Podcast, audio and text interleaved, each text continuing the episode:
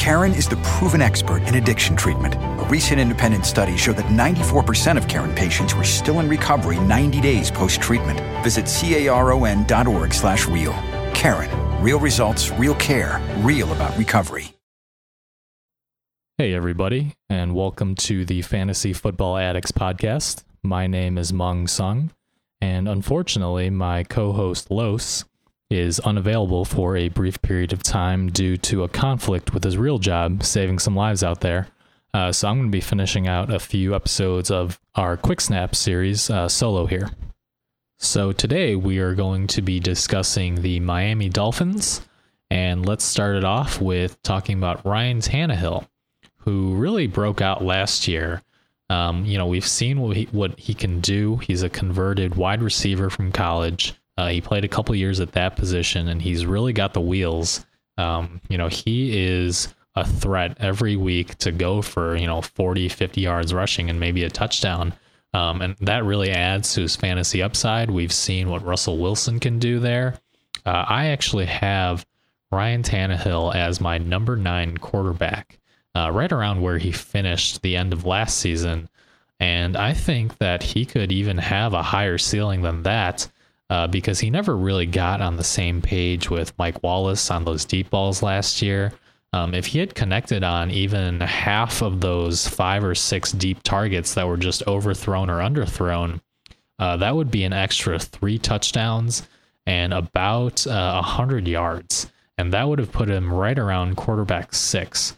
Um, to me, uh, he is a value where he is going right now.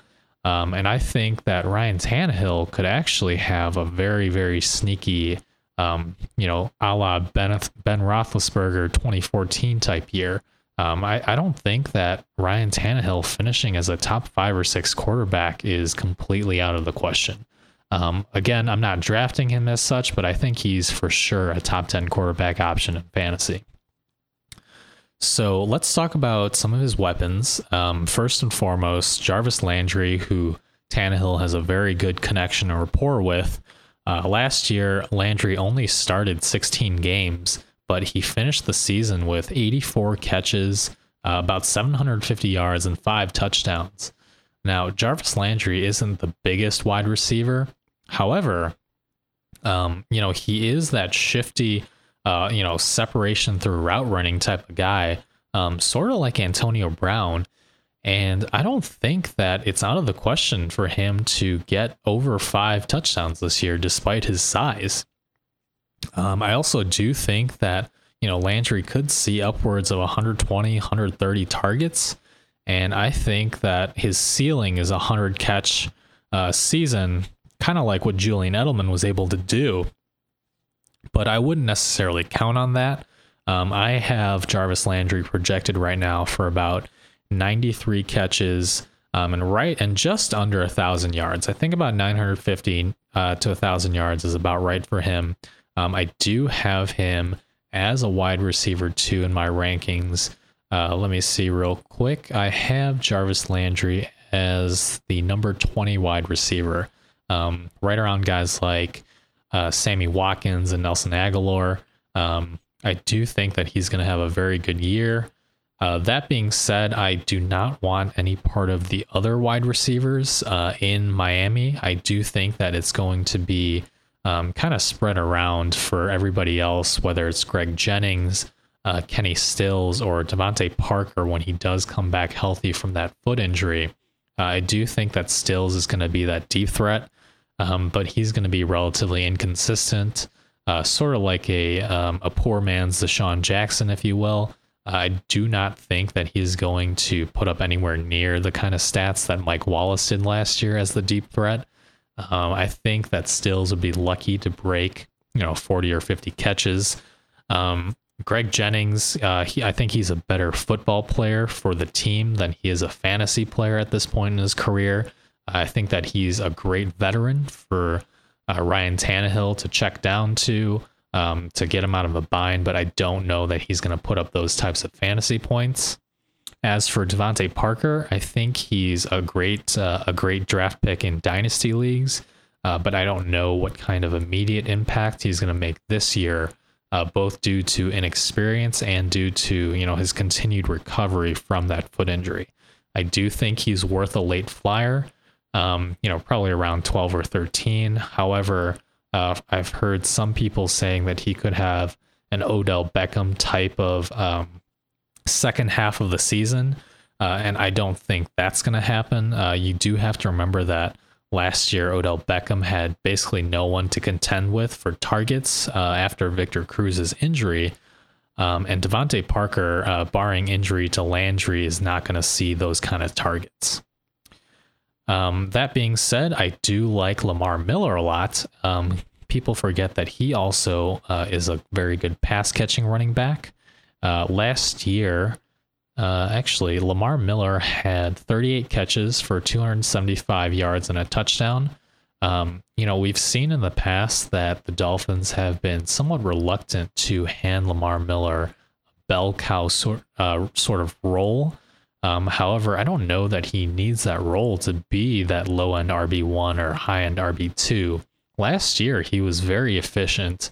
Um, he actually had uh, only 216 rushing attempts uh, for his about 1,100 yards and eight touchdowns. Um, and I think that adding uh, excuse me, adding Greg Jennings and Kenny Stills to stretch the field a little bit, um, having another year of experience for Jarvis Landry. Uh, DeVante Parker is going to be a weapon. Um, you know, Bill Lazor in that offense, uh, you know, kind of stretches the field vertically and horizontally. And I do think that is one of the big factors that helps open up running lanes for Lamar Miller. Um, I think he's a very safe pick at his, you know, round two, round three value. Uh, you know, I have absolutely no qualms about drafting him as my running back one uh, if that's where he's going. Uh, as for his handcuff, uh, I do think that right now Damien Williams has a pretty good lock on that number two job. Uh, I would not worry too much about Jay Ajayi. He really hasn't shown us anything just yet. Um, and the Dolphins, you know, showed that they're really not that high on him, waiting so long in the draft to grab him. I do think that he's a, guy uh, worth keeping an eye on. But at this point, I would not draft Jay Ajayi um, at all. If you wanted to take a take a flyer on Damien Williams and you know the third to last round of your draft in a deeper league, uh, that's fine. But again, I do think that he is the handcuff to Lamar Miller. Uh, so let's talk about the tight end situation a little bit. Um, you know, Jordan Cameron had a big year back in Cleveland. Uh, but part of the problem is that he's always been very injury prone. Um, you know, he's had his share of concussions. Uh, I just don't know if I, I can really rely on Jordan Cameron as my tight end one. Um, right now in my rankings, I have Jordan Cameron. Uh, let's see, right around tight end 14, right around guys like Zach Ertz and Dwayne Allen. Uh, you know, tight ends who have, you know, that upside, and he certainly does in that Miami offense. But one, I just don't know if he's going to play 16 games. And two, uh, as I mentioned, the only pass catcher that I really won't want to have to rely on in Miami would be Jarvis Landry. I think that he's going to see the majority of targets, and guys like Cameron and all the other wide receivers are going to, you know, if you draft one of them, you're going to be kind of playing that guessing game week to week about who's going to score the touchdowns. Um, that being said, I do like Dion Sims. Um, I think that he's showed some good flashes, uh, and that if Cameron does go down with an injury, I think Sims will step right into that tight end one role.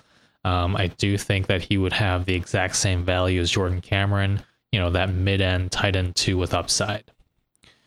Uh, as for the Miami defense, I have them ranked quite highly in my rankings. I have the Miami defense at number seven, uh, just behind Denver and Houston.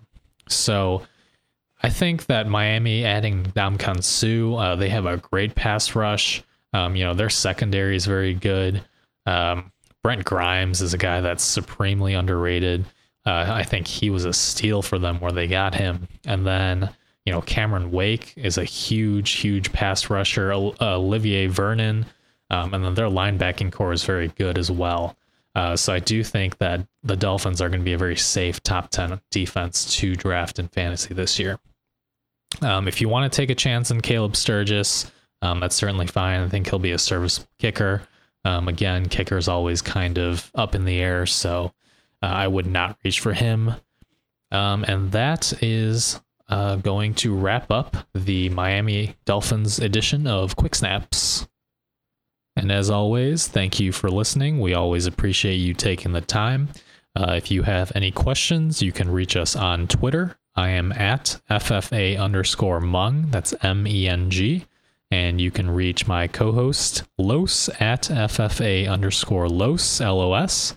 And you can reach our fantastic producer, Dan, at FFA underscore Dan. It's a fantasy world, and we're all just addicts in it. Thanks, guys.